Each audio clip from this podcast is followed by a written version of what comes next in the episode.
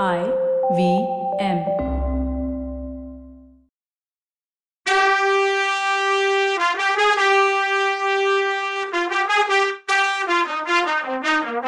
வணக்கங்க. நான் கவிதா பேசுறேன்.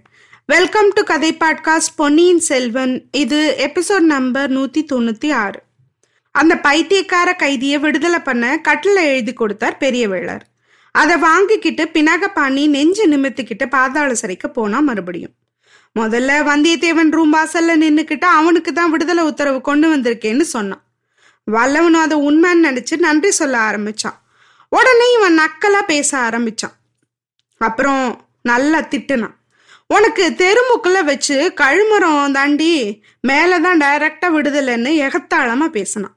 அப்புறம் அடுத்த ரூமுக்குள்ளேயே போய் பைத்தியக்காரன் கிட்ட நல்லா பேசி அவன் சங்கிலியெல்லாம் அவுத்து விட்டான். இதோ பாத்தியா உனக்கு விடுதலை உத்தரவு? இப்பயாவது அந்த ரகசியத்தை எல்லாம் சொல்லுன்னு கேட்டான். இவனுக்கு பேராசை. முதல் மந்திரி கிட்ட கூட்டிட்டு போறதுக்கு முன்னாடி தானே தெரிஞ்சுக்கணும்னு. ஆனா பைத்தியக்காரன் விடுதலையில ரொம்ப சந்தோஷமெல்லாம் படல. வெளியில போறதுக்கும் அவசரப்படல. இவன் சொல்றதுல நம்பிக்கை இல்லாதவன் மாதிரி என்னது இது? யார் கொடுத்தது? எப்படி கிடைச்சது? ஜெயில இருந்து வெளியில போறது கன்ஃபார்ம்டா கோட்டையில இருந்து வெளியில போக விடுவாங்களான்னு கண்டினியூஸா கேட்டுட்டு இருந்தான். திடீர்னு பக்கத்துல ரூமுக்கும் இவன் ரூமுக்கும் இடையில உள்ள செவுத்துல இருந்து கல் பேந்து விழுந்துச்சு. என்னதுன்னு திரும்பி பார்த்தா வந்தியத்தேவன் அவன் பின்னால நின்னான். பினாகபாணி அவசரமா இடுப்புல இருந்த கத்தியே எடுத்தான். வல்லவன் அவன் மேல பாஞ்சு அவன் கழுத்தை புடிச்சுக்கிட்டான். கையில இருந்த கத்தியையும் தட்டி விட்டுட்டான். ரெண்டு பேரும் உருண்டு புரண்டு சண்டை போட்டாங்க. அப்போ பைத்தியக்கான சங்கிலியை தூக்கி பினாகபாணி மேல போட்டு கழுத்தை இறுக்கிட்டான். கடம்பூர்ல இருந்து தஞ்சாவூருக்கு வல்லவனை கொண்டு வரும்போது அவன் மோஸ்ட்லி நினைவில்லாம தான் இருந்தான். கட்ட வண்டியில அவனை கட்டி போட்டு கொண்டு வந்தாங்க. கரிகாலர் இறந்து போன அன்னைக்கு ராத்திரி புகையிலையும் தீயிலையும் அவன் ரொம்ப பாடாப்பட்டு போயிருந்தான். எப்ப எப்ப சுயநினைவு வந்துச்சோ அப்பெல்லாம் அவனுக்கு கண் எரிச்சலும் உடம்பு வலியும் தான் தெரிஞ்சுது.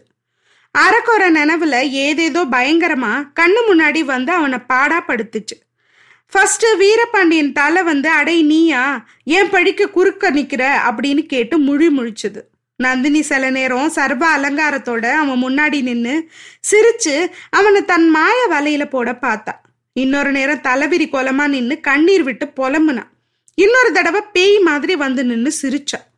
ஆதித்த கரிகாலரை தொடர்ந்து ஒரு உருவம் கத்தியோட வந்துட்டே இருந்துச்சு. அந்த உருவத்தை தடுக்கிறதுக்காக அவன் பாஞ்ச போலாம் இன்னொரு ராட்சச உருவம் பின்னாடி வந்து கழுத்தை நெரிச்சுது. கொழுந்து விட்டு எரிஞ்ச நெருப்புல அவனை ரவிதாசனும் அவனோட நண்பர்களும் தூக்கி போட்டாங்க. அவன் உடம்பு பத்தி எரியும் போது கந்தமாறன் அவனை பார்த்து உனக்கு நல்லா வேணும்டா சிநேக துரோகின்னா. பார்த்திபேந்திரன் அவனை பார்த்து உனக்கும் இளைய பிராட்டிக்கும் நிச்சயம் முடிஞ்சிருச்சா என்ன? எப்ப கல்யாணம்னு கேட்டு இடி இடின்னு சிரிச்சான். சேந்தன் அமுதன் அவனை காப்பாத்துறதுக்காக எங்கிருந்தோ ஓடி வந்தான். அவனை வைத்தியர் மகன் பினாகபாணி ஒளிஞ்சிருந்து ஒரு கட்டையால அடிச்சான். உடம்பெல்லாம் தீப்பத்தி எரிஞ்சப்போ வல்லவனுக்கு தாங்க முடியாத தண்ணி தாகம் எடுத்துச்சு. தண்ணி தண்ணின்னு கத்த நினைச்சான் ஆனா தொண்டை வறண்டு நாக்கு மேலெண்ணத்தோட ஒட்டிக்கிட்டு அவனால பேச முடியல. இந்த நேரத்துல மணிமேகலை கையில பொற்கிணத்துல தேவாமிர்தத்தை எடுத்துக்கிட்டு வந்து அவனுக்கு ஊட்டினான். நன்றி சொல்ல வாய எடுக்கிறதுக்குள்ள அவ இருட்டுல மறைஞ்சிட்டா. இந்த பொண்ணோட அன்புக்கு முன்னாடி எதுவும் ஈடு இணை இல்லைன்னு தோணுச்சு அவனுக்கு.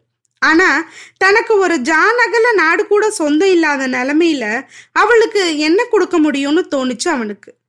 ஏ பூங்குழலி தோ என் கொள்ளிவாய் பிசாசு காதலர்களை பாருன்னு காட்டிக்கிட்டு இருக்கா.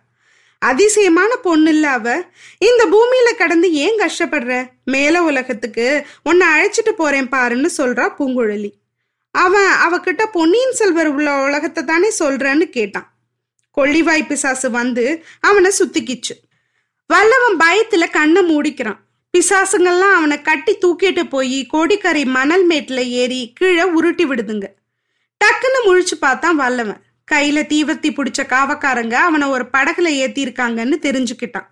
இது என்ன நதி? கொள்ளிடமோ குடமுருட்டியோ இல்ல காவிரி ஆறவோ இருக்கலாம். இதுக்குள்ள இருட்டு வந்து திரும்பி அவனோட யோசிக்கிற அறிவு போயிடுச்சு. இப்படி நிறைய எக்ஸ்பீரியன்ஸ் பண்ணான் அவன். அப்புறம் கடல் கொந்தளிச்சு பொங்குற சத்தம் கேட்டுச்சு. அவன் மேல ஒரு அலை மோதி மூழ்கடிச்சிச்சு. இப்போ முழு சுயநினைவு வந்து அவன் முழிச்சு பார்த்தான். கொஞ்ச தூரத்துல தஞ்சாவூர் கோட்டை வாசல் தெரிஞ்சுது. அவனை கட்டி போட்டிருந்த வண்டிக்கு முன்னாடியும் பின்னாடியும் நாலு பக்கமும் ஜனக்கடலா இருந்தது. அத்தனை பேரும் சேர்ந்து அழுகிறதோ சத்தம் போடுறதோ தான் அவனுக்கு கடல் இறைச்சல் மாதிரி கேட்டுச்சு. அது ஆதித்த கரிகாலரோட கடைசி ஊர்வலம். தஞ்சாவூர் கோட்டை கிட்ட வந்துடுச்சுன்னு அவனுக்கு புரிஞ்சுது. கொஞ்ச நேரத்துல கூட்டம் மொத்தமும் கலைஞ்சிருச்சு. அவனும் சம்போரையரும் மட்டும் காவல் வீரர்கள் புடைசூழ தஞ்சாவூர் கோட்டைக்குள்ள போறாங்க. ஆஹா இந்த மகாவீரரோட இறுதி சடங்கு நடக்கும்போது அவரோட அந்தரங்க தோழனா இருந்த எனக்கு பக்கத்துல இருக்க முடியாம போச்சே. அவன் துரதிருஷ்டம் இது மட்டும்தானா? கடைசி வரைக்கும் அவர் உயிருக்கு ஆபத்து வராம காப்பாத்த எவ்வளோ முயற்சியை செஞ்சான். அதுல தோல்வி கிடைச்சது மட்டும் இல்லாம அவரை கொன்ன பழியே இவன் மேல விழுந்துடுச்சு.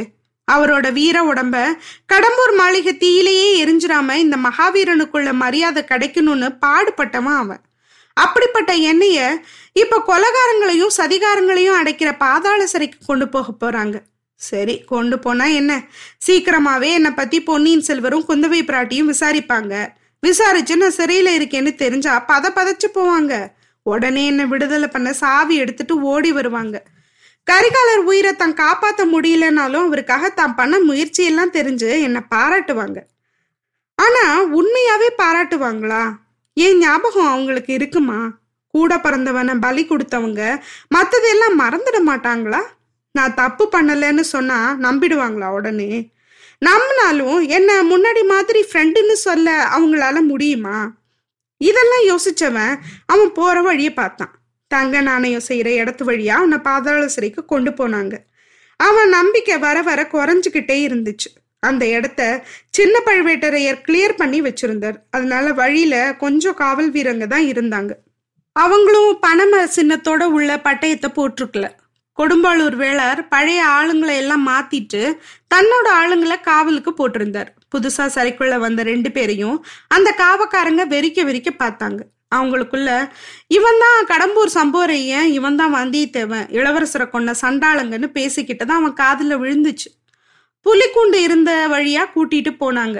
அவனை ஒரு தனி அறையில பூட்டிட்டு காவலர்கள் போயிட்டாங்க. அவனோட நம்பிக்கையும் போயிடுச்சு. உயிர் போனப்புறம்தான் இங்கேருந்து என் உடம்ப எடுத்துட்டு போவாங்களோ? சின்ன பழுவேட்டரையருக்கு முன்னாடியே என் மேல சந்தேகம். பார்த்திபனுக்கு என் மேல துவேஷம். மலையமான் பார்த்திபனை தான் நம்புறாரு. பழுவேட்டரையர்கள் சம்போரையருக்கு சப்போர்ட் பண்ணி பேசி அவரை சீக்கிரம் விடுதலை பண்ணி கூட்டிட்டு போயிடுவாங்க. என்ன வெளியில வர வைக்க யார் முயற்சி பண்ண போறாங்க? ஒருத்தரும் இல்லை. என் மேல கொலக்குத்தத்தை போடுவாங்க. அதுக்கு விசாரணை பண்ணுவாங்களா? விசாரிச்சா ஒருவேளை நிஜத்தை சொல்லி பார்க்கலாம். இல்லை இல்லை. விசாரணை எல்லாம் பண்ண மாட்டாங்க. விசாரணை பண்ணா நந்தினியை பத்தியும் ரவிதாசன் கூட்டத்தை பத்தியும் உண்மை வெளியாகும்.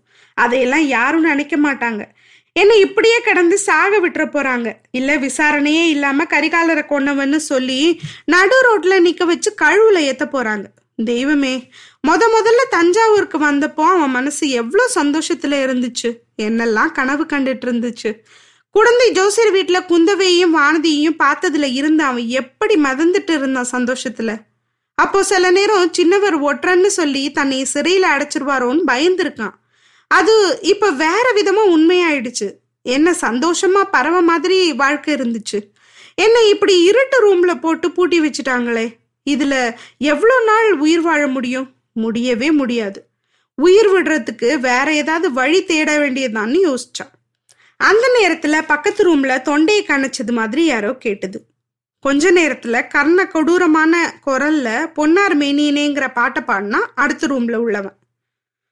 வல்லவனுக்கு உடனே சேந்தனவுதன் ஞாபகம் வந்துச்சு. அவன் குரல் என்ன இனிமையா இருக்கும். இவன் குரல் சகிக்கலையே.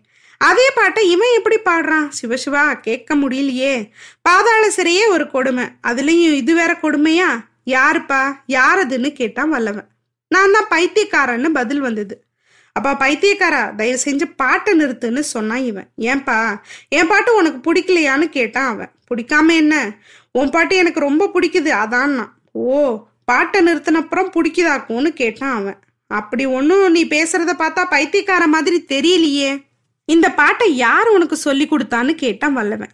நீ இப்ப இருக்க ரூம்ல கொஞ்ச நாளைக்கு முன்னாடி ஒரு பையன் இருந்தான். அவன் ஓயாம இந்த பாட்டை தான் பாடிட்டு இருந்தான். அதனால எனக்கே இது மனப்பாடமா ஆயிடுச்சுன்னு சொன்னா பைத்தியக்காரன். வந்தியத்தேவனுக்கு அது சேர்ந்த நம்பன் தான்னு புரிஞ்சுது.